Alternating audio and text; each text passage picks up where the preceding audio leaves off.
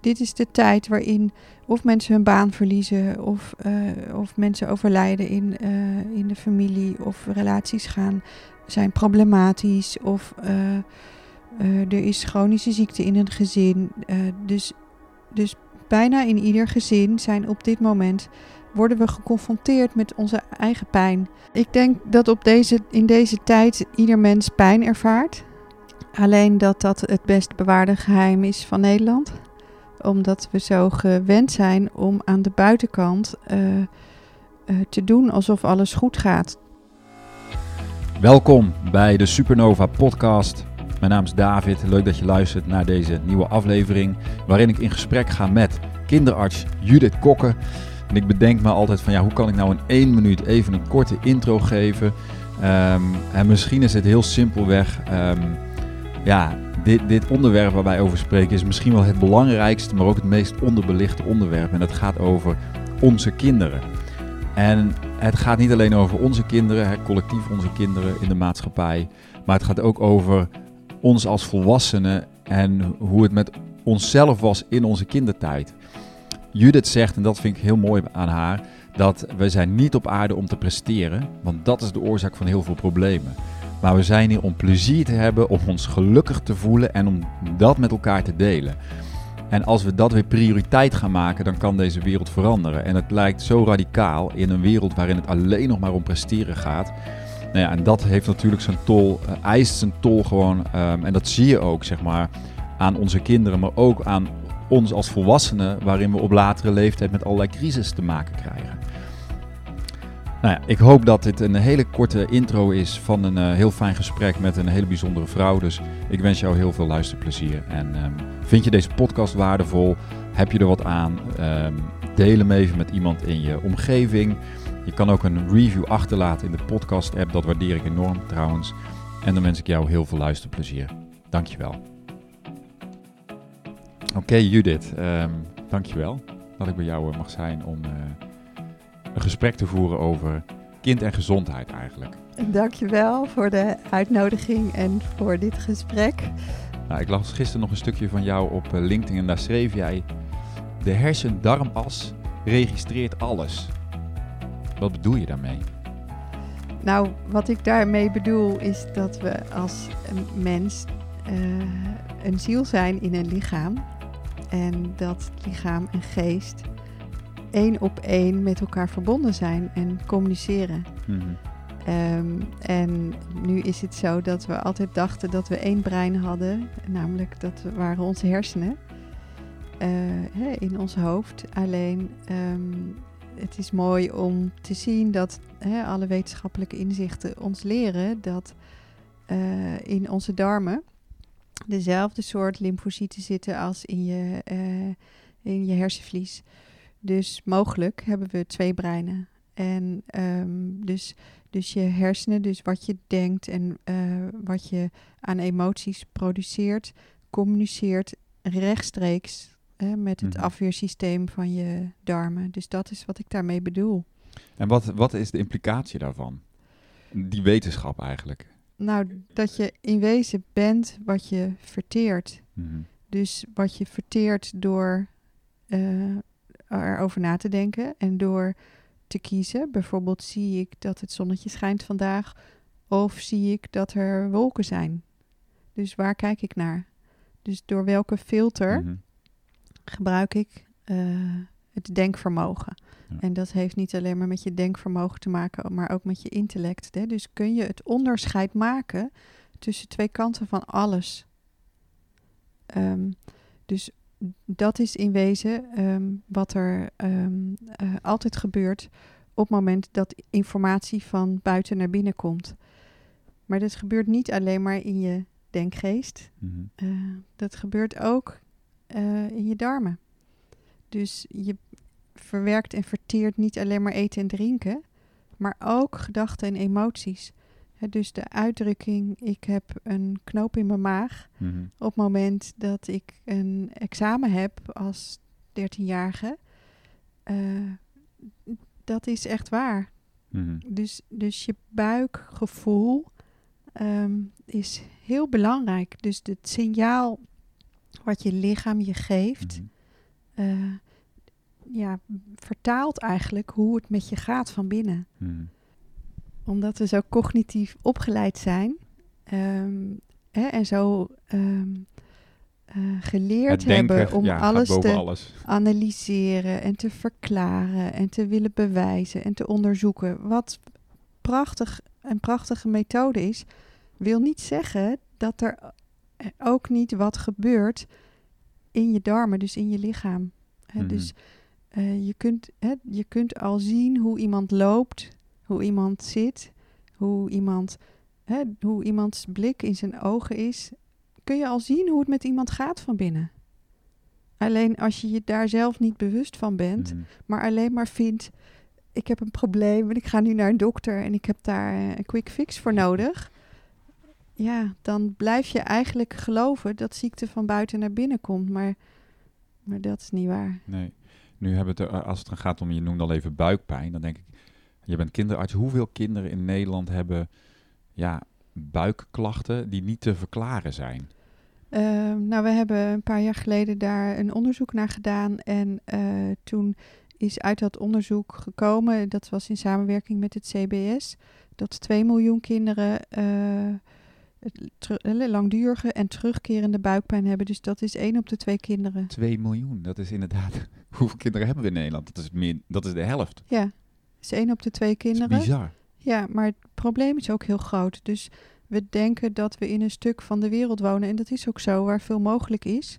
Alleen, eh, er is ook een groot probleem in dit stuk van de wereld. Want, Kinder, kinderen in Nederland in- zijn toch de gelukkigste kinderen van de wereld, wordt ons altijd verteld. eh, ja, ja en nee. Ja, nee, de dus het ligt er maar aan eh, waar je je geluk op baseert. En Mhm. eh, hoe je dat waardeert. En dat kan voor twee mensen weer totaal verschillend Mhm. zijn. Dus de ene is heel, voelt zich heel gelukkig als eh, zijn ouders in een groot huis wonen en ze acht keer per jaar op vakantie gaan. En een ander kind is heel gelukkig als hij eh, een boom heeft in de tuin en een hut mag bouwen en eh, vieze kleren mag krijgen. Dus geluk is ontzettend persoonlijk en Mhm. heeft in wezen eh, niks te maken met dingen in de buitenwereld. En dus behalve dus dat getal van 2 miljoen kinderen, hè, wat op mij ook iedere keer weer eh, indruk maakt hè, als ik dat reproduceer, eh, waren de getallen vijf jaar geleden had één op de vijf kinderen in Nederland, dus eh 800.000 kinderen een chronische aandoening. Ja. Hè, en dat gaat veel verder dan alleen buikpijn, maar ja. dat is nu één op de vier. Dus het, wordt, het neemt dus toe. Dat is extreem. Ja. 1 op de 4. Dus als je in een klas kijkt waar 20 of 30 kinderen zitten, dan heeft 1 op de 4 kinderen heeft een aandoening waar de behandeling die wij in het Westen eh, onderzocht en Mm. eh, wetenschappelijk bewezen hebben, die is niet effectief genoeg om de klachten te verminderen. Dus er is echt een groot probleem in onze samenleving, Wat- in ons land. Ja, wat is het probleem? Of wat, waar, wat, kun je daar een tendens in zien? Of ja, Nou ja, ik denk naar. dat op deze, in deze tijd ieder mens pijn ervaart. Ehm, alleen dat dat het best bewaarde geheim is van Nederland. Omdat we zo gewend zijn om aan de buitenkant eh, eh, te doen alsof alles goed gaat. Dus we zijn gericht op materie. We zijn gericht op eh, succes in de vorm van carrière of ja, weet ik veel. Mhm. dus allerlei dingen van buiten. Eh, of je in het eerste sportclub zit, of dat je merkkleding draagt, of eh, nou weet ik veel. Allemaal dat soort dingen. Mhm. Dus, dus in wezen zijn we eh, gewend om illusie te gebruiken om onze pijn toe te dekken. Of, ja, af te dekken. Dus we hebben allemaal een, een- van binnen een heel groot kleed. Waar we iedere keer weer dat kleed optillen en daar stof onder duwen. En dan leggen we het kleed weer terug. En als we dan tegen een obstakel aanlopen, dan zeggen we, hè, of iemand loopt tegen jouw berg onder je kleed aan. En je komt dus in de problemen met, hè, met in een relatie met iemand of in een omstandigheid waarin je dus geconfronteerd wordt met iets in jezelf, namelijk je eigen pijn. Dan zeggen we nee hoor, er ligt geen eh, berg onder mijn kleed.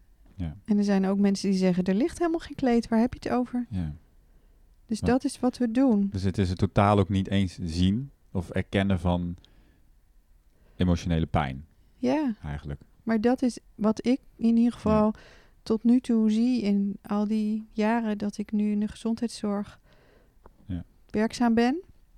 Dat ieder mens, niemand uitgesloten, heeft pijn. Dus dat is ook goed om te weten, want het geeft ook Ja. meteen een band. Kunnen we zeggen, nou oké, ik voel ook die pijn inderdaad. Het is oké. Ja, Maar het is toch wel heel pijn. Ja, emotionele pijn, dat is toch moeilijk. Hè, vinden we blijkbaar met z'n allen heel.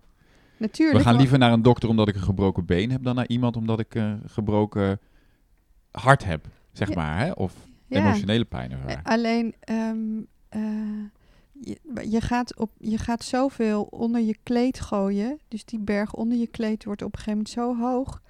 Je kan niet meer anders dan, dan dat je dus toch een keer naar binnen keert. Mm. Dus dit is de tijd waarin of mensen hun baan verliezen, of, eh, of mensen overlijden in, eh, in de familie, of relaties gaan zijn problematisch, of eh, er is chronische ziekte in een gezin.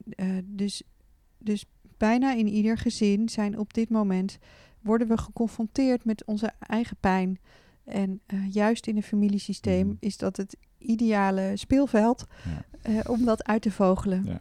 Dus, dus natuurlijk kun je dat hè, vanaf het moment dat je geboren wordt totdat je je lichaam weer verlaat, kun je dat ontkennen. Dat is helemaal prima. Eh, maar ja, als we het dan hebben over geluk, dan heeft dat wel een invloed op je welzijn en je ervaring van geluk. Mhm. Want je kunt nog zoveel miljoenen hebben. Als het van binnen niet goed Mhm. met je gaat, dan heeft het uiteindelijk geen betekenis. Wat zie jij hier? Je krijgt ehm, kinderen en hun ouders Ja. zitten bij jou aan tafel met een probleem. Hè? Ja. Laten we even bij die maag-darmproblemen blijven als Ja. voorbeeld. En dan blijkt dat dat... en Die mensen hebben dan misschien al allerlei artsen gezien of en niemand kan iets vinden. Nee. En dan komen ze bij jou en dan blijken toch van alles de, allerlei andere dingen de oorzaak te zijn. Kun je een voorbeeld noemen van ehm, wat misschien wel representatief is voor die 800.000 kinderen? Ik bedoel, één, het is niet, niet ieder, ieder... Ik neem aan dat er ehm, factoren zijn die terugkomen. Zeker, eh, zeker. Alleen eh, ik, ik, waar ik om lach is, er is niet één oplossing voor eh, iedereen. Dus, dus het mooie is dat ieder mens is uniek. Ja. Ehm, en achter ieder mens zit een verhaal. En eh, zolang we het niet kunnen hebben over jouw verhaal, ben jij niet eh, in staat om, om zelf je oplossing te creëren. Dus ik zie mijn rol alleen maar als, ehm, als ondersteuner, Mhm. zodat wat er bij jou speelt er Mhm. kan zijn. En, en dat kan zijn dat je heel zelfkritisch bent. Hè? Dus dat, dat je dat jezelf hebt aangeleerd. Mhm. Hè? Dus ik ben gewoon heel kritisch naar mezelf en dan gaat in ieder geval niemand anders me meer kunnen afwijzen. Eh, maar dat betekent dus als je heel zelfkritisch bent, is het heel lastig om zelfvertrouwen te hebben. Mhm. Ehm, hè, dus dat doet ook iets met je gevoel van welzijn. Eh, je kunt extreem je best gaan doen door iemand anders te pleasen of door heel hard te gaan werken. En in, in wezen wil je daar dan mee bevestiging krijgen dat je toch oké bent. Eh, je kunt eh, boos worden of geïrriteerd worden en eh, kritiek hebben. Hè, dus alles is in de buitenwereld altijd niet goed. Hè, Mhm. dus dan gebruik je die methode Ja. om te laten zien dat eigenlijk het, het innerlijke kind eh, boos en ontevreden is. En, hè, en ooit Ja. niet gekregen heeft wat het nodig had. Mhm. Wat dus pijn doet. Ja. Alleen die, dat moment is al lang voorbij, maar daar wil je dus niet aan omdat je dus jezelf hebt aangeleerd, ik word gewoon boos en geïrriteerd. En dat kun je dus voortzetten totdat je volwassen bent. En er zijn ook eh, eh, groepen mensen die hebben zichzelf aangeleerd, met mij is niks aan de hand, ik heb niks nodig. Dus die ontkennen in wezen iedere vorm van behoefte Ja. voor jezelf, voor het lichaam. Eh, hè, en dan, dan kan het zijn dat je niet gaat eten of eten weigert. Of, of niet veel eet of te veel eet of ongezond eet. Ja. Of, nou ja, hè, dus als je mij uitdaagt om het zeg maar in, in vakjes Nou, ik wil graag generaliseren. Ik denk, dat dat is natuurlijk heel moeilijk. Eh, als- ja, maar Ja. ieder mens is natuurlijk ook anders. Maar ik weet, ik weet hè, dus dit vloept, vloept ook zomaar nu Ja. in mijn bewustzijn. Ehm, maar in wezen ehm, is dit niet eens hoe ik, eh, hoe ik werk. Dus ik ben aanwezig eh, in, de, hè, in de spreekkamer zoals we Mhm. hier nu zitten. Mhm. Ehm, en uh, tune me in op, de, op het gezin wat er zit. En, ehm, en probeer ze te ondersteunen zodat wat er is, of het nou misselijkheid is, of buikpijn is, of moeheid, of mhm. hoofdpijn, of uh, slaapproblemen, of burn-out, of somberheid, of wat dan ook. Dat het er mag zijn. Dus we willen zo graag, waar we last van hebben, willen we weg. Is dat eigenlijk, eh, wat jij zegt, eigenlijk is dat al een probleem? We willen graag die klacht zo snel mogelijk oplossen. Nou ja, als jij met je vrouw een discussie hebt, dan is het het makkelijkste om te zeggen: Schat, het ligt aan jou. Dus als jij nou eens gaat veranderen, mhm. dan ga ik me gelukkiger voelen. Dat is wat we doen. En om te erkennen: auw, er wordt in mij iets geraakt.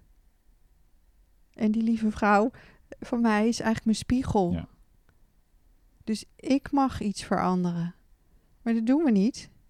dus ik zie, ik ben een enorme beelddenker. Dus als je mensen ziet als CD's, uh, dan ben jij een CD met heel veel liedjes op je CD. Heel veel verschillende liedjes van al je indrukken, van al je ervaringen, van al je dingen die je in je geheugen bewust en onbewust hebt opgeslagen. En dan kom je je echtgenoot tegen. Die is ook een CD. Ook heel veel herinneringen, ook heel veel emoties, ook heel veel situaties. Compleet anders dan van jou. Jullie hebben misschien één of twee liedjes hetzelfde. En als je een tijdje met elkaar optrekt, dan denk je: Ah, oh, ik vind jou dat ene liedje van jou, dat vind ik eigenlijk niet zo leuk. als we dat liedje van jou. Kunnen we dat liedje niet even schrappen? Kunnen we dat liedje niet deleten? Zetten we mijn liedje op jouw CD. En jouw vrouw denkt bij jou: Ja, dat is hartstikke leuk, die CD van jou. Maar ik vind dat liedje van jou, nee, dat vind ik echt zo stom. En dat speel je steeds. Zullen we dat liedje deleten en dan zetten we mijn liedje op jouw cd? Nou, dan, hè, dat hou je dan een tijdje vol. En voordat je het weet, uh, komt er een kind. En dan denk jij als vader, dat is mooi. Die heeft in ieder geval de helft. Die heeft een lege cd, die kan ik vullen. Die heeft een lege cd en die krijgt op zijn minst 50% van wie ik ben. Dus daar ga ik me in herkennen. Ja. En jouw vrouw denkt hetzelfde. Wij krijgen een blanco cd. En op zijn minst 50% van mijn liedjes op de cd van ons kind. Mm maar nee hoor, dat kind heeft ook een CD. Heel veel liedjes, heel veel ervaringen. Dus vanaf het moment dat hij geboren is, zit er al heel veel in het geheugen, bewust en onbewust. Hmm. En er is één of twee liedjes hetzelfde als van jou en één of twee liedjes hetzelfde als van je vrouw. Hmm. En, maar, maar daar gaat het al mis. ja, wij willen eigenlijk al die imprinting maken. Dus hoeveel ouders ontmoet ik niet wat ik heel goed begrijp, en ik ben zelf, hè, heb zelf ook een rol als moeder. En geloof maar dat ook daar ik uh, enorm in word uitgedaagd. Ehm, maar dat hier ouders komen met, we, hebben, we zijn sportief, wij uh, fietsen allebei graag. En we gaan op surfvakantie. En uh, nou hebben we een kind gekregen en die wil niet leren fietsen. En die is bang voor water. Kun je dat even oplossen? Want het kind mhm. krijgt van de stress zoveel buikpijn. Dus de buikpijn is dan de ingang. Maar uiteindelijk is in wezen de onderliggende vraag: kan je even de CD van ons kind deleten? En dan zetten wij onze liedjes op de CD van ons kind. Mhm. Dus oprecht erkennen dat we allemaal unieke mensen zijn. Die allemaal een rol hebben die heel belangrijk is en heel waardevol is. Maar die kan compleet anders zijn dan het plaatje wat ik in mijn hoofd heb van de hè, het ideale mhm. kind of de ideale partner. Wij noemen dat, of tenminste, ik noem dat dan conditioneren. We willen eigenlijk dat Natuurlijk. conditioneren. Dat doen we als maatschappij, op school, als ouders. Ja. En dat begint al heel jong. Ja, maar, dus, maar in wezen is dus de, hè, de kracht van de mind en van de, uh, de oordelen en van de veronderstellingen is heel groot. Mhm. Ehm, en dus erkennen, oké, dit zegt iets over mij. Um, en wij hebben een kind en die heeft buikpijn. En en dat mag er zijn. Dat mag bij ons erbij zijn. Hoe moeilijk en hoe lastig mhm. en hoe vervelend we het ook vinden. Zodat de buikpijn ook een plek kan krijgen. Zodat het er gewoon bij mag horen. dus het includeren van de misère. In plaats van ja, zeggen, we, ik wil het niet. En we gaan gewoon naar iemand toe en die tovert dat weg. En als het probleem opgelost is, gaan wij weer verder Kunnen we gewoon lekker door met ons leven hoe het was, ja. uiteindelijk. Ja. Maar dat is wat we in wezen proberen. Ja. Dus de denkgeest is een heel sneaky instrument. Ja, we moeten dus, of we moeten, we moeten niks, maar ehm, er is wel een totale omslag nodig in hoe we dus met, laten bij kinderen houden, hoe we met kinderen omgaan. Ja, En wat wij als maatschappij van die kinderen verlangen en willen, hoe ze worden eigenlijk. ja. Ja, dus, dus dat is echt wel een thema in deze samenleving. Dat eh, we hebben als volwassen mens eh, stress. En eh, dat doet dus iets met eh, hoe prikkelbaar we zijn en, en hoe we maar bezig blijven. Mhm. En social media heeft daar een hele grote invloed op. Terwijl daar ook, ik ben helemaal niet tegen internet. Het is fantastisch dat we veel kunnen opzoeken en dat er veel mogelijkheden zijn. Maar voordat je het weet, zit je toch eh, het grootste deel van de dag online. En dat doet iets met je, al die prikkels. Eh, hè, dus, dus wat je eh, hersenen daardoor doen, is in wezen een stressactief, eh, stressreactie in gang zetten. Mhm. Waardoor de hele dag adrenaline door je lichaam stroomt. En je dopaminesysteem en je cortisol hè, voor, door je bijnieren wordt geproduceerd. Dus daar re- Op een reageren... onnatuurlijke manier eigenlijk. Ja, want Ja. als er nou een grote beer voorbij komt, is het prima. Hè? Als er Mhm. een vluchtreactie of een vechtreactie, maar zou ik met een beer niet doen. Ja. Hè? Maar de, als er een vluchtreactie ontstaat, dus in wezen is het een, eh, een prachtig systeem. Mhm. Alleen het wordt nu gebruikt oneigenlijk. Ons, stressie, ons stresssysteem staat eigenlijk voortdurend aan. Ja, Door de manier waarop onze maatschappij, social media, internet, whatever. maar dat is ongezond. Ja. En, eh, en kinderen worden dus al vanaf dat ze geboren zijn, eh, worden daarmee geconfronteerd. En, en, en zijn dus, wat je net terecht zei, geconditioneerd. Dus die denken, dat is normaal. Dat ga ik ook maar doen. Dus iedere twee, drie jaar heeft zijn eigen iPad. En, eh, eh, eh, en, en, en voordat je het weet, moet een kind naar het hoogste sportklasje. En we regelen als ouders wat voor soort vriendjes Mhm. het best passen in, in het sociale milieu. En, nou, dus de druk voor presteren op scholen is extreem hoog. Ja. Ehm, dus ja, wat ik wens is dat kinderen weer kunnen kind zijn. Dat ze leren om van zichzelf te houden. Mhm. En dat ouders ook leren om begrip te hebben voor dat volgens mij we helemaal niet op aarde zijn om te presteren, maar om eh, plezier te hebben en, eh, en, en ons gelukkig te voelen. Ja. En dat met elkaar te delen. ja. Maar dat gaat niet over succes in de zin van. Dat is wel heel, dat is een, ja, daar zijn we heel ver verwijderd van als maatschappij. Zeker, maar dat Ja. is wel waar ik Ja. over droom s'nachts. Dus Ja. het is toch iets wat eh, in mijn bewustzijn heel actief is. Hmm. Ehm, en eh, het enige wat ik kan doen is dat bij mezelf onderzoeken. Hè, van hoe, hoe zit het met mijn stressniveau en Hmm.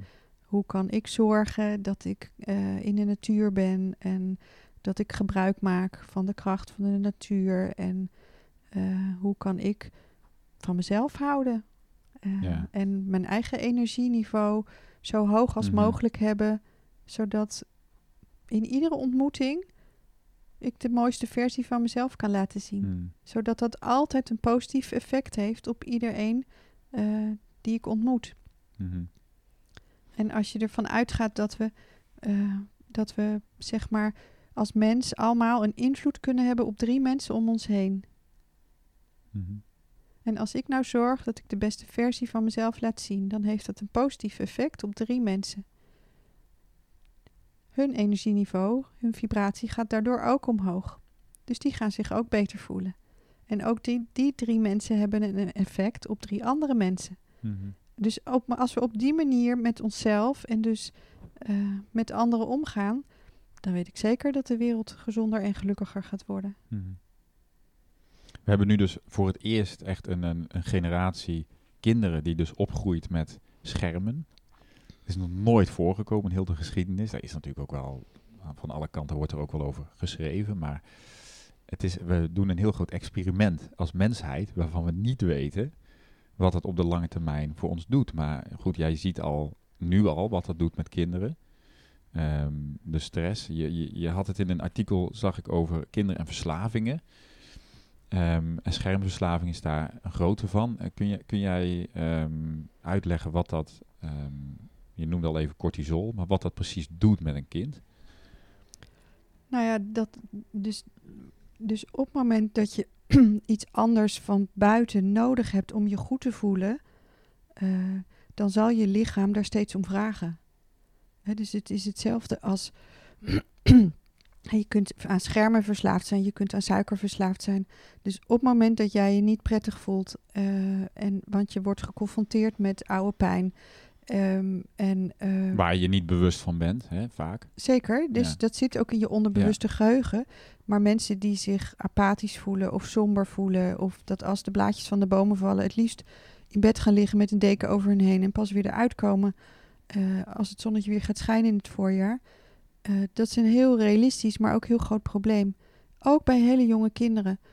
Um, en om dat maar niet te voelen, uh, is een, een, naar een scherm kijken of uh, chocola of fastfood eten is een methode die tijdelijk effectief is. Hm. Dus het is heel begrijpelijk dat het lichaam die manier kiest. Ja, het is gewoon een manier om even niet te dealen met wat hier allemaal van binnen gebeurt. Ja, dus je wordt, we worden door onze pijn geconfronteerd eigenlijk met de leegte die rondom die pijn uh, in jezelf aanwezig is. En dat willen we niet. Dus we, uh, we vullen die leegte op. En dat kan dus met uh, ongezond eten, dat kan met schermen, dat kan met, uh, nou ja, noem het maar eigenlijk op, maar shoppen ja. of het, je kunt het zo gek niet verzinnen als je kunt, maar, maar het patroon is, is dat je dus afhankelijk wordt van dus die prikkel en, en als het ware reageert je lichaam erop dat je steeds minder uh, goed verzadigd bent. Dus je hebt steeds meer van die prikkel nodig ja. om naar hetzelfde niveau om dat van stofje los te maken, tevredenheid uh, te krijgen van binnen. Ja. Dus zo werkt het gewoon. Hm. Um, en, en op het moment dat het een eetverslaving is, hè, dan gaat je glucosespiegel tijdelijk extreem omhoog. Wat er dus een heel fijn gevoel geeft. Alleen na dus die korte piek, dan stort je hè, bloedsuiker stort in. Mm tot eigenlijk onder het normale niveau. Dus dan word je heel onrustig en uh, heb je als het ware weer je volgende shot Ja. van, je, van, je, eh, van je energiedrank of van wat dan ook nodig. Uh, hè, dus het is indrukwekkend om te zien hoeveel jongeren er in deze tijd leven op van die, uh, van die, Van die ca- drankjes. cafeïnehoudende drankjes. Dat is, dat is indrukwekkend. En Ja. Ehm, en bovendien zie ik ook helaas veel kinderen daarmee die dus leverschade krijgen. eh, door die, door die stoffen die in die energiedrankjes zitten. Dus het heeft op, oprecht ook fysieke schade Ja. die niet zo makkelijk omkeerbaar is. Dus ja, wat doen we onszelf allemaal aan? Ja, maar wat hebben we nodig? Wat zou jij zeggen van, nou, wat, wat- ja, we weten het antwoord wel. We moeten meer in de natuur zijn, minder scherptijd. Heel veel dingen die we eigenlijk moeten terugdraaien, Ja. die we dus de afgelopen tien jaar of twintig jaar allemaal zijn gaan doen. Nou ja, dus met jezelf aan de slag in plaats van met een ander aan de slag. Dus niet meer eh, de competitie of de concurrentie aangaan. Niet meer oeverloos vergelijken met iemand anders. Maar leren hoe kan ik in mijn eigen kracht zijn. Dus iedereen heeft een plek gekregen. eh, een eigen plek Mhm. op de aarde. Sta je op je eigen plek. En als je op je eigen plek staat, dan kan je voelen dat je waardevol bent. Hè? En dan hoef je niet perfect te zijn, ehm, maar dan kun je wel jezelf zijn. Dat is volgens mij de basis. En eh, dus een liefdevolle relatie met jezelf, waarin je geduld hebt en begripvol bent. eh, voordat de, e- de ene dag is de fijne dag en de andere dag is de minder fijne dag. Maar dat dat er allemaal mag zijn. Dat is waar ik heel veel aandacht aan besteed. En, eh, en dus niet meer alleen gericht zijn op de buitenwereld, maar ook aandacht hebben voor je binnenwereld. Dus meditatie en mindfulness en Ja. yoga zijn hele simpele methoden om te leren ervaren dat er een hele wereld binnen in een mens aanwezig is.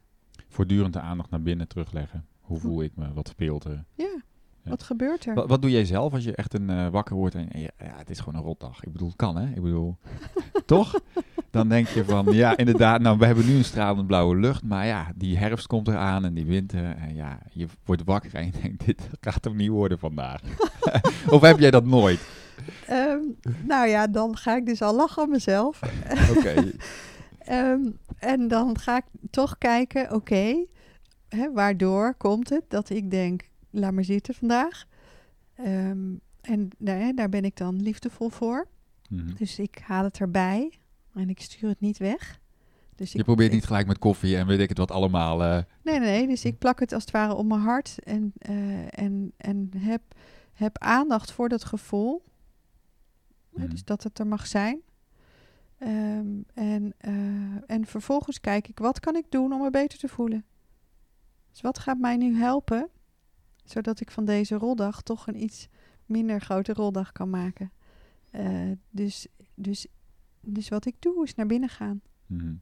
En heel zorgzaam en heel vriendelijk uh, zijn voor mezelf. En, uh, nou, en, en anders, als dat niet voldoende is, dan bel ik iemand op. Of dan ga ik, zoek ik contact met iemand hè, die ik vertrouw en die mij begrijpt. Uh, dus hulpvragen is ook een hele mooie methode om, om, om ook dus te erkennen dat we een heel kwetsbaar iemand zijn als mens.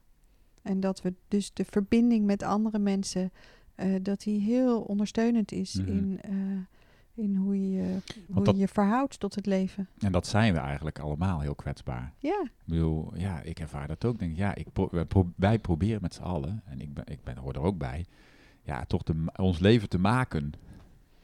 Ja. Hè? En alles aan zich prima, zolang we daar ons uh, goed bij voelen. Maar uh, het gros van het leven, ja, er zijn heel veel dingen, hebben we geen invloed op. Nee, maar het weer is er maar één, om maar even te noemen. Ja, en, en, maar dat relativeert ook. Ja. Als je dus ziet dat je in wezen maar een druppel in de oceaan bent.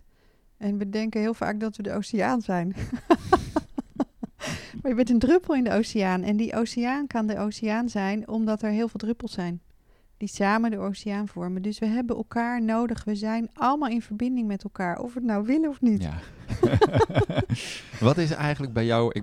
Je maakt me wel nieuwsgierig naar jouw eigen um, ja, veranderingsproces, want dat moet je ongetwijfeld hebben meegemaakt. Je bent kinderarts al 30 jaar, uh, maar je bent toch veel met de holistische kant op gegaan. Spirituele kant eigenlijk voel ik ook bij jou. Kun je daar iets over vertellen wat jij, um, hoe jij hier bent gekomen? Ja, nou dat is natuurlijk ook een hele weg geweest. Hè? Dus dat is niet een moment. Um, en dat is uh, ongoing. Um, hè? Dus ook of ik nou uh, uh, het gevoel heb dat het een rotdag of een mooie dag is. dat zal ik nog eens onderzoeken of dat echt toch zo is. Maar um, ik probeer wel iedere dag te zien als een nieuwe dag. Um, dus, en die nieuwe dag, die gaat mij heel veel leren. Dus ik zie mezelf als student van het leven. Um, en, uh, en dat maakt me heel bescheiden. Want om, omdat ik mezelf positioneer als student, kan ik van deze ontmoeting met jou veel leren. En met van, ik heb vandaag de hele dag spreekuur van alle mensen die ik vandaag ontmoet. Um, dat is dus niet zomaar. Dus daar mag ik iets van leren. En uh, op het moment dat ik mijn hart open om te leren, dan uh, vind ik veel minder. En uh, dus die openheid, die zorgt ook voor creativiteit en voor samenwerking. En zorgt ook voor dat ik niet meer zo voel dat ik dingen nodig heb. Hmm. Ehm, dus, dus dat is wat maar ik wat is er met jou gebeurd waardoor je dit zo beleeft? Nou ja, dus ik, ik dacht wel, dus ik, ik kan me nog wel herinneren, uh, toen ik kind was, uh, dat ik, nou en hoe oud was ik dan, denk ik, een jaar of drie of zo, dat ik dan, ik had een geel fietsje met, uh, of misschien, ja, zo'n jaar of drie, met van die zijwieltjes en dan mijn ouders woonden in een, in een huis en dat was dan een blok. En dan binnen dat vierkant waren allemaal huizen. En ik fietste oeverloos in dat, ja, fietste ik in dat blok. Dat waren veel huizen, maar daar fietste ik dan rondjes. En, uh, maar ik kwam altijd wel in gesprek als dus driejarige met een volwassene die daar dan of ze raam aan het zemen was of uh, wat dan ook, zijn boodschappen. En, en, um, uh, en dus is grappig dat ik me dat nog kan herinneren. En dan, dan had ik het gevoel dat het niet goed ging met die mensen. Oké. dus dan vroeg ik, hoe is het met je? En, Eh, en soms kwam er dan een gesprek over hoe het ging met die persoon. En eh, ik kan me ook wel herinneren dat er een mevrouw op een trapje stond en de ramen aan het wassen was en naar beneden kwam van het trapje en dan met de voet in de emmer ging staan. maar ik, dus ik had altijd het gevoel ehm, dat er meer was dan wat zichtbaar was. Dus dat, ik, dat zat al in je dan? Ja, dat voelde ik. Ja. En, ehm, dat voelt misschien wel ieder kind die dat denk bij ja, is. zeker. Dus, dus een kind weet. Hè? Dus een kind heeft weinig last van al die hokjes en al die beperkende overtuigingen. Dus een kind is heel open en spiegelt als het ware de omgeving. Gewoon met wie die is. dat is natuurlijk heel confronterend voor de. Of dat kan heel confronterend zijn voor de volwassenen in de omgeving.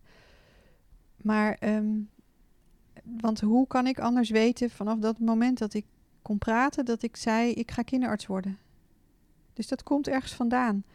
En, uh, en ik kan het ook niet uitleggen waar het vandaan komt, maar ik ben wel heel trouw aan dat gevoel. Dus of je noemt het intuïtie of innerlijk weten, het maakt me eigenlijk niet zo heel veel hmm. uit, maar ik ben daar wel trouw aan. Ehm, en uh, nou, toen ging ik studeren. Uh, en dan zit je daar in die collegebanken en dan gaat het eigenlijk over, ja, over, over ziekte die van buiten naar binnen komt. En dat moeten we dan oplossen. Ja. Daarom zit je daar. En ik dacht, huh? ik zit in de verkeerde zaal. ja, ja. Uh, dus ik heb denk ik wel heel veel ja, vragen gesteld die ook niet altijd de hoogleraren leuk vonden. Tenminste, dat kan me ook nog wel herinneren. Uh, maar ja, ik ben oprecht uh, geïnteresseerd in, maar hoe zit het nou? Mm Hoe zit het nou echt? Ja. Dus wie zijn we nou? Dus zijn we nou een mens die, als hij geboren wordt, het leven begint en als je overlijdt, dan stopt het leven? Ik geloof er niks van. Hmm. Dus hoe zit het nou? Waarom, leer, waarom kan niemand mij al die antwoorden nou geven? Hoe het werkelijk zit? Ehm, dus ik ben me gaan verdiepen. Hè? Dus omdat ik zo'n student ben, ja. Uh, ben ik heel veel gaan lezen en uh, ben ik heel veel op zoek gegaan. Dus naar yoga en meditatie en mindfulness en zelfcompassie. En ik ben over de hele wereld gaan reizen, want ik zocht iets. Mhm. En uh, nou, ik kon het nergens vinden. Hè, en, en ik heb het altijd geluk genoemd. Hè, dus ik zoek geluk. Ik wil, ik wil me 100% gelukkig voelen. En ik gun ook dat andere mensen zich 100% gelukkig, of in ieder geval zo hoog als haalbaar gelukkig gaan voelen. Uh, uh, ik dus vind jou heel interessant en inspirerend. Maar bijvoorbeeld het geluk, als jij zegt van ja, waar, waar heb jij dan het geluk? Ja, het ligt in jezelf. Maar dat is een beetje zo'n standaard antwoord natuurlijk. Maar dat is, weten. dat is toch waar. dus je, kan, je kan de hele wereld overreizen, wat ik gedaan heb. En ik ben echt, ik, je wil het niet weten, alle geloven en religies en van alles en nog. Dat heb ik gezien. En bij alles dacht ik, ja, haha, dat is hartstikke leuk. en uiteindelijk kom je bij jezelf. En, maar op een gegeven moment heb ik wel, uh, dus de ervaring, dit was in India, de ervaring gehad van eh, tijdens een meditatie. Wel verdraaid zeg. Ik voel het nu. Dit is het. Dit is het wat ik altijd zocht. En, um, en wat was dat? Of wat ervaarde je toen? Nou ja, dat, dat wat ik ben, dat dat helemaal niet het lichaam is. Maar dat dat ja, ik voelde me heel krachtig eh, in dat moment. En alsof er 100 miljoen diamanten door me heen geschoten werden, van boven naar beneden. Uh, en, ik, en ik voelde me extreem geliefd, zonder dat er iemand was. Uh, en, en heel gelukkig. En vanaf dat moment ben ik heel uh, gedisciplineerd, mm. iedere dag, s ochtends vroeg en s avonds voordat ik ben gaan slapen, gaan mediteren. En, en heb ik ook de beslissing genomen, ik ga alleen nog maar dingen doen die kloppen. Mhm. Eh, omdat ik dus zo'n gevoelig iemand ben, ben ik ook heel beïnvloedbaar. En, en kunnen er wel situaties zijn dat ik denk, huh? Mm maar dat wil ik eigenlijk helemaal niet. Uh, hè, maar dan kom ik er later achter. Maar dat gaat niet over mij, dat gaat over de ander. En die kwam iets halen. En oké, dus ik voel. Het onderscheiden van: oké, wat pak ik op van een ander en wat is van mij? En, ja. Dus ik ben eh, En wanneer was deze ervaring in India? vijf jaar geleden. Oké, wauw. Ja. Heeft dat dus ook eh, daarna, heb je dingen veranderd in je leven? Ja, je meditatie is dus één ding. Ja, Eh, nou dat deed ik daarvoor al wel, maar ik was toen meer zo'n glamour yogi. En eh, je hebt een verlichtende ervaring gehad in India. het is, dus yoga is niet iets voor op je matje. nee. Eh, yoga is eigenlijk in ieder moment. ehm, dus het is, eh, het- ja, het is een levenshouding. Ja, want jij, jij zegt natuurlijk ook al in je artikelen van nou, en dat doe je ook in de behandelingen, yoga, meditatie, mindfulness als oefening. Maar yoga gaat, en dat zal ik ook over nadenken, ja, yoga gaat niet dat je dus dat half uurtje die oefeningen doet. Nee, ik doe Is eigenlijk- natuurlijk ook goed waarschijnlijk, maar wat bedoel jij als je zegt van nou, yoga kan... Het is voor je verbinden. Je verbinden met wie je bent van binnen. Dus, dus de, de, de goddelijke bron van energie die in jou zit, in mij zit, in iedereen zit. En alleen ik heb het niet geleerd op school, jij misschien ook niet.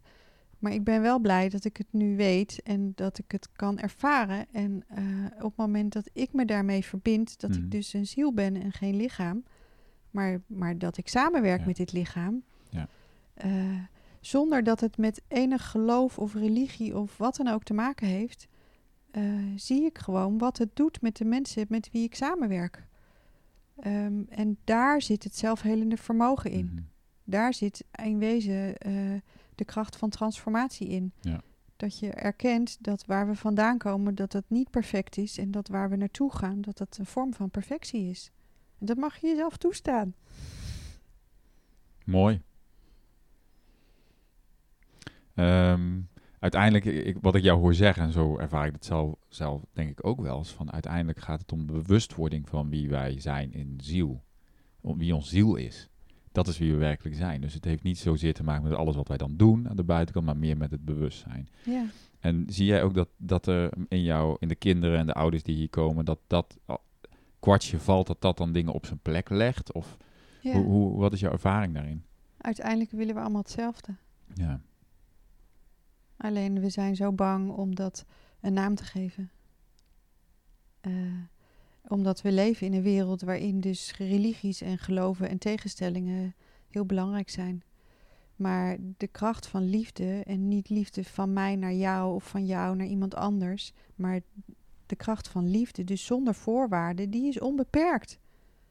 Dus op het moment dat ik me daarmee verbind, dan ontvang ik die energie als eerste. En ga hem heel natuurlijk eh, delen met iedereen om me heen. Dat voel jij. Hmm. Dat kan niet anders. Ehm, dus hoe cool is dat? Eh, dat, dat daardoor eh, dus de, de energie, het energieniveau verhoogt. Ja. Dus op het moment dat wij hier allebei zitten, zagrijnig en boos, is onze vibratie heel laag. Gaat er nooit een mooi gesprek plaats kunnen vinden. Maar op het moment dat ik me verbind met wie ik ben en, en gewoon contact maak met die energie, eh, ga jij die automatisch ook voelen. Dus de vibratie gaat omhoog Mhm. en het, eh, de basis van het, een gesprek of een ontmoeting is liefde. Maar niet liefde van mij. Ja. hè? Ja, dat is mooi, ja, want dat is, dat is ook wel mijn ervaring van die liefde. Een liefdeservaring is eigenlijk overstijgend aan het ik. Uiteraard. En het is gewoon, het is. Het gaat niet om eh, dat ik dan liefde voor een persoon voel of alleen voor mezelf. Het is gewoon de verbinding met liefde en dat is het. Ja, maar het is dus voor mij is dus yoga ver- daarmee Mhm. de bewuste beslissing maken. Met dat stuk verbind ik me. Ja. En ik stuur dus eh, mijn denkgeest aan Mhm. dat ik gedachten creëer die positief zijn en voordeelgevend voor mezelf en voor anderen. Ja.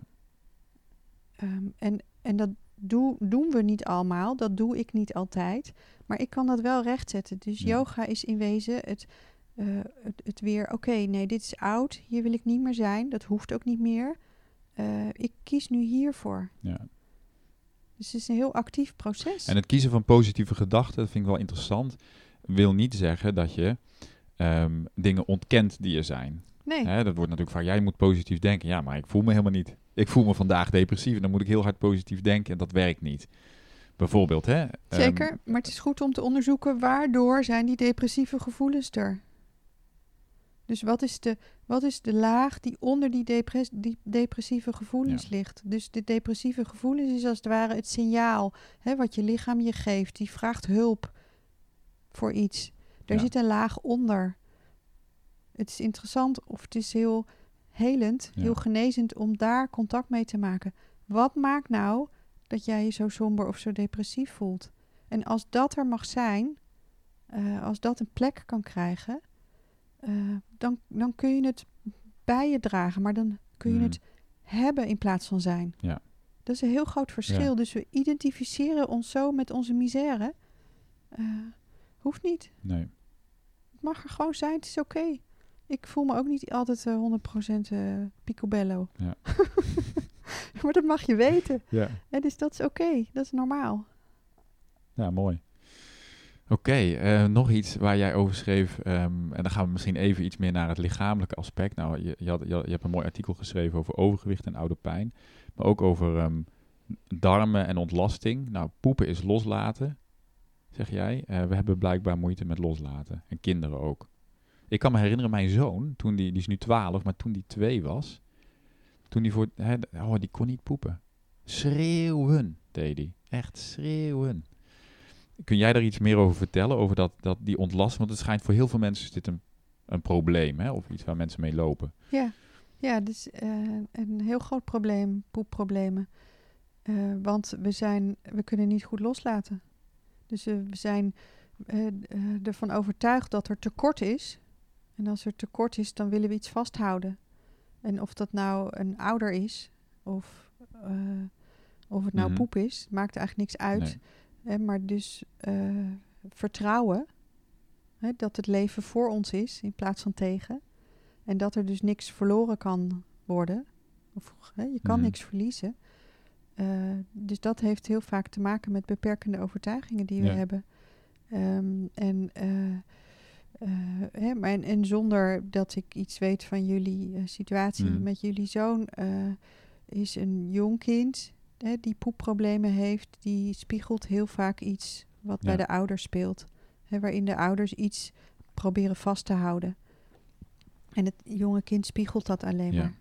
Uh, hè, dus als dat zo is en, hè, en als dat bewust wordt bij de ouders, dan, uh, dan werk ik met de ouders en niet ja. met het kind. Hè, zodat de ouders dus kunnen onderzoeken waar houd ik aan vast. En, hè, en, en dat kan goed te maken hebben met het familiesysteem hè, waar we uitkomen, waarin we, uh, omdat we geliefd willen zijn en daarbij willen Mhm. mm. horen, zijn we ook heel vaak uh, loyaal aan ellende. Uh, dus we zetten de ellende voort, want dan, dan hoor je er tenminste bij. Ja, en dat is dus bekend. Ze, nou ja, dat Of is in, is in deze tijd is, wordt dat bekend. Ja. Maar dat was in generaties Nee. hiervoor eh, niet bespreekbaar, want Nee. dan was het gewoon zoals het was. Maar dat is wel goed eh, om in ieder geval. ik onderzoek altijd wel met een gezin of dat een bespreekbaar onderwerp is. Mhm. Zodat ouders gaan kijken, maar wat zegt dat poepprobleem eigenlijk over mij of over de relatie tussen eh, de vader en de moeder? Ja, Dus wat spiegelt het kind daarin? ja, En, eh, en, maar natuurlijk, dus fysiek, op het moment dat je een keer eh, moeilijk hebt kunnen poepen en, eh, eh, en er een wondje is geweest en het poepen pijnlijk was, eh, ja, dan vindt meteen die conditionering plaats. hè, want dan betekent dus poepen pijn en dan ga je het ophouden als kind. Ja. Dus dan is ook weer het lichaam de ingang om weer vertrouwen te krijgen. Ik hoor jou eigenlijk bij alles wel zeggen van nou, hè, dat zeg je ook, een, een klacht is een signaal van het lijf, maar het is eigenlijk vaak of meestal zit er een emotioneel, het is nooit alleen lichamelijk. Nee. Nee, misschien vaak niet zelfs. Nee, dit is, dus het, het- de denkgeest en het lichaam zijn met elkaar verbonden. Dus, dus in iedere cel, in iedere molecuul zit de informatie van de ziel opgeslagen. Eh, dus, dus dat communiceert met elkaar. Mhm. Mooi. En het is, ik vind het, het fantastisch om zo te mogen werken. En Mhm. om te zien hoe snel kinderen en ouders dit herkennen. eh, en daarmee eh, gaan spelen. Dus het is geen zware materie. We hebben hier heel veel lol en heel veel plezier. Ja, want je kunt dus ook vrij, hè, wat jij schrijft in, je, in je artikelen over, hè, je schrijft wel eens iets over wat je meemaakt met een, een kind. En dus toch na een paar behandelingen is het dan eigenlijk al de oplossing. Nou ja, het, het gaat erover of, uh, dus of het mogelijk is om tot de essentie te komen. Hè, dus om dus de pijn of het trauma of wat het ook was, om het, uh, omdat het er mag zijn. En vervolgens gaat het erom dat je het gaat herprogrammeren. Mhm. Dus dat je je denken en je emoties en je lichaam uh, mogelijkheden geeft om het op een andere manier te doen die helpend is en voordeelgevend is voor je. Uh, en nou, dat is niet altijd in, uh, in een paar keer uh, gefixt. Nee. Maar nou ja, je had het al over de quick fix. Er is natuurlijk in die zin niet een quick fix, maar het gaat er wel om dat we dan, als we dan de fix zoeken, dat we die op de juiste plek zoeken. Maar dus vaak bij de emoties. Ja, wat, ja. wat in wezen hier gebeurt, is dat, dat er verschillende vormen worden aangereikt waar je thuis mee aan de slag gaat. Ja. En in wezen is dat wat ik bij mezelf ook doe. Eh, ik heb geen last van buikpijn, maar ik ben wel iedere dag weer opnieuw bewust met hoe is het met me? Wat heb ik nodig? Hoe kan ik een bijdrage leveren aan een wereld die mooier wordt? Uh, dus dat is een ongoing proces. Mm hè? Dus dat is niet op een gegeven moment klaar en dan ben nee. je. Nee, dat is, dat, is, dat is de, volgens mij de essentie van het leven. Ja. jij bent waarschijnlijk een van de weinige kinderartsen in Nederland die op deze holistische manier werkt. Er zijn natuurlijk al heel veel andere therapeuten hè, in Nederland. Jij bent eerder een, een um, emotioneel therapeut bijna dan een reguliere kinderarts, toch? Nee, nee, ik geloof echt oprecht dat, um, dat, er, uh, dat, dat we als samenleving een andere uh, manier nodig hebben en dus ook gaan toepassen op alle fronten van mm -hmm. het mhm. leven. Dus niet alleen maar in de gezondheidszorg, ook in het onderwijs, ook in het bedrijfsleven. Dus op het moment dat leiderschap een rol mag spelen in ons normale leven. En wij als volwassenen of als ouders of als wat dan ook. En de kinderen op dezelfde manier eh, leiderschap mogen nemen over hun eigen leven, over hun eigen keuzes. En oh, gaan onderzoeken wat is nou eigenlijk goed voor mij. Um, dan uh, ga je automatisch, dus voor mij is dat holistisch niet per se een woord, dan ga je automatisch doen wat voordeelgevend is. Mm -hmm. uh, dus, dus ik ben gewoon een mens die als intentie heeft om, uh, om gezond en gelukkig te zijn en om daar een bijdrage in te leveren voor zoveel mogelijk mensen in de hele ja. wereld. Um, en dat ik uh, ook kinderarts ben, gespecialiseerd in maag-darm-leverproblemen, is mooi meegenomen. Mm. En dat ik een heel uh, intuïtief en gevoelig iemand ben. Eh, dat is ook mooi meegenomen. En, um, en, maar er zijn, ik ben niet de enige. Er zijn heel veel jonge dokters in deze tijd hè, die hier op stage komen lopen en die op dezelfde manier uh, zien dat uh, die chronische klachten, die echt totaal iets anders is dan acute gezondheidszorg, mm.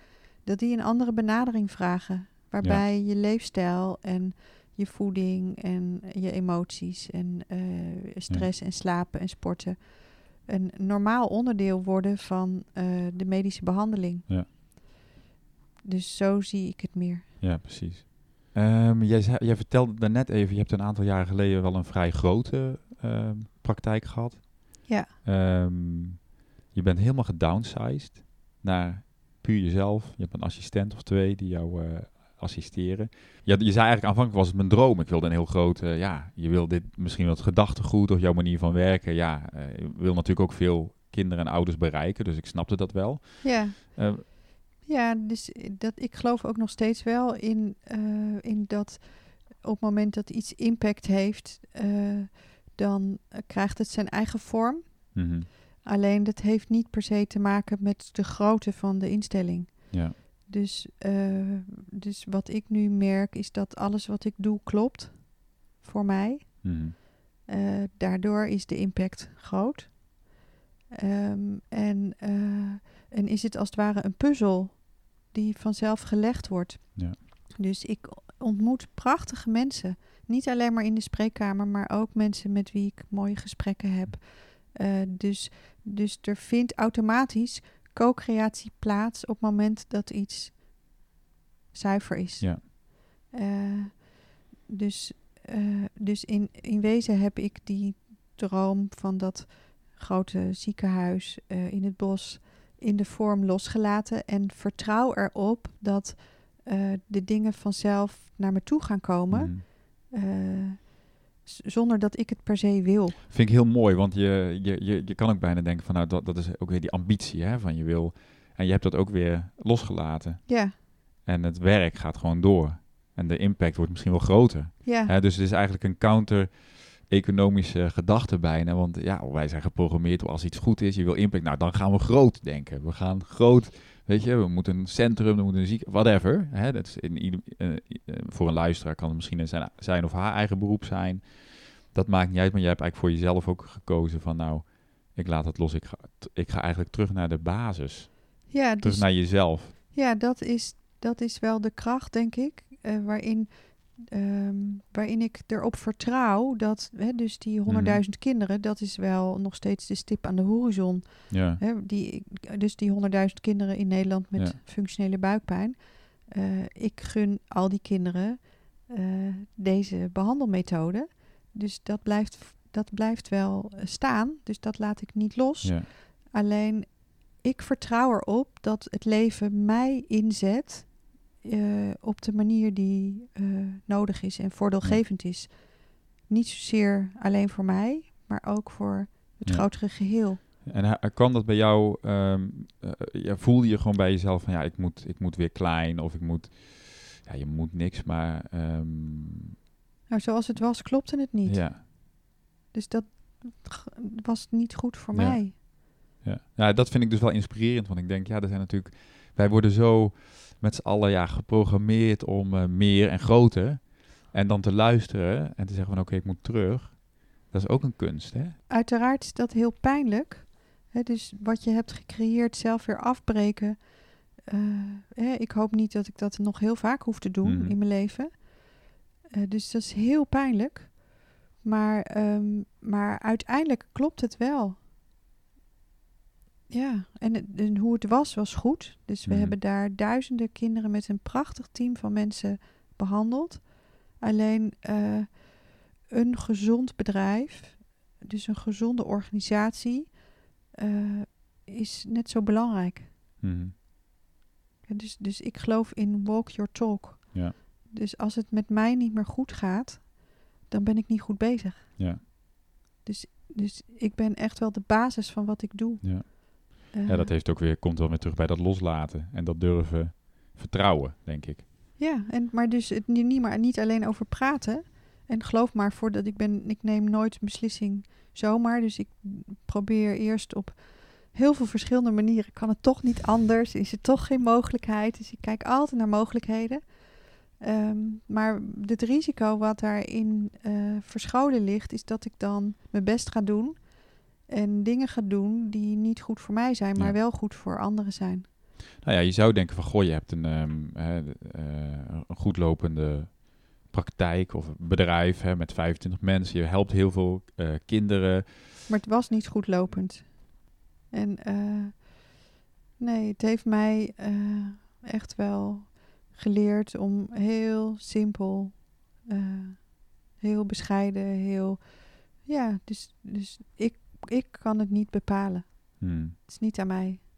Er is ook wel durf voor nodig, denk ik. Om voor jezelf te zeggen, nou, ja, ik ga het weer anders doen. Ja, maar voor mij is dat liefde voor jezelf hebben. Dus dat je de moed hebt om trouw te zijn aan wie je bent en wat voor jou kloppend is. Ook al krijg je daarna de hele wereld over je heen. Als het voor mij waar is, is het voor mij waar. Hmm. Uh, en dan probeer ik nog steeds op een zo zuiver en vriendelijk mogelijke manier uh, om te gaan met, met anderen. Dus als je de dingen samen doet, heeft Mhm. het ook altijd een consequentie voor anderen. Um, maar, uh, maar het is ook een illusie dat je het altijd voor iedereen goed kunt doen. Ja. Dus dat is ook ja. geen, ja. dat is geen doel op zich. Nee je hebt nog wel de droom, hè, in die zin van die, die honderdduizend kinderen met buikpijn, om daar maar even dan op te focussen. Ik was ook een van die kinderen met buikpijn. Maandagmorgen heel vaak. Ja. Hè, en um, um, ja, wat hebben wij, wat kunnen wij als ouders, of wat, wat is volgens jou de weg om collectief, of om, hè, niet iedereen kan hier bij jou aan de spreektafel, uh, spreekkamer komen, maar iedereen kan in zijn eigen gezin aan de slag met bewuster leven en met keuzes maken die ja. beter voor ons zijn. Nou, daar heb ik het boek Kinderbuik of Happy Tummy hè, voor geschreven. Om uh, met de intentie dat zoveel mogelijk mensen die bezig zijn met bewustzijn en met gezond leven, dat die zien dat, het, dat je er zelf mee aan de slag kan. Dus, dus hè, met dat boek uh, deel ik een hele praktische manier. Wat kun je doen voor, om voeding te gebruiken als je beste medicijn?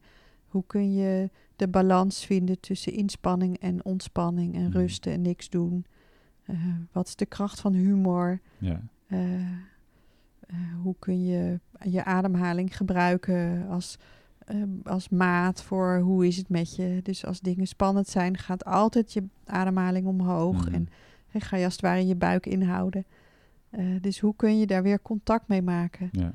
Uh, en nou, er staan uh, heel veel recepten, allemaal glutenvrij uh, in het boek. Dus het, ik maak het, het, ook heel praktisch. Ja, ja. Dus hoe kun je het zelf doen? Ja, precies. praktisch maken. Ook al heb je een fulltime baan en heb je niet veel tijd om te koken. Hoe kun je toch eten gebruiken als een vorm van verbinding? En daar plezier aan beleven. Ja, dus daarom heb ik dat boek geschreven. Niet zozeer... nee met een, uh, omdat ik tijd over heb. uh, dat boek is gewoon te bestellen bij bol.com, denk ik, of waar dan ook.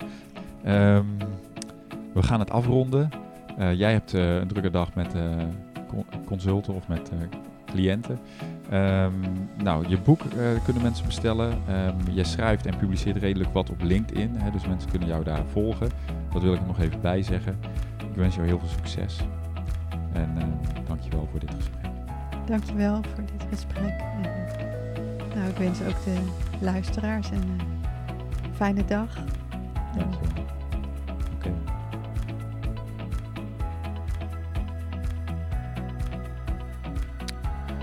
Oké, dat was hem. Wil jij meer weten over Judith en haar werk? Kijk dan zeker even op kinderbuikenco.nl. Um, ehm, haar praktijk is in Naarden. Um, en het boek kun je bestellen uh, gewoon via internet.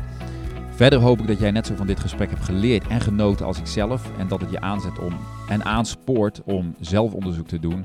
En ook de stappen te zetten die nodig zijn um, en die bij jouw leven kloppen. Uh, voor mij betekende het dat ik mijn carrière in de marketing en communicatie omgooide. Dat ik verhuisde naar het buitenland. Dat ik mijn kinderen uit school haalde. Uh, en nu met mijn gezin uh, op Bali woon, van waaruit ik werk met klanten en cliënten in Nederland.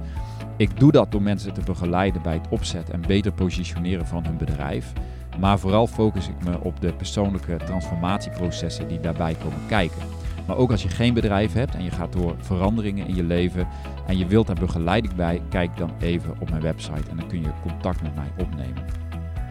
Nogmaals, mijn dank voor het luisteren en het delen van deze podcast. En dan uh, ben ik er volgende week weer met een nieuwe uitzending. Tot dan!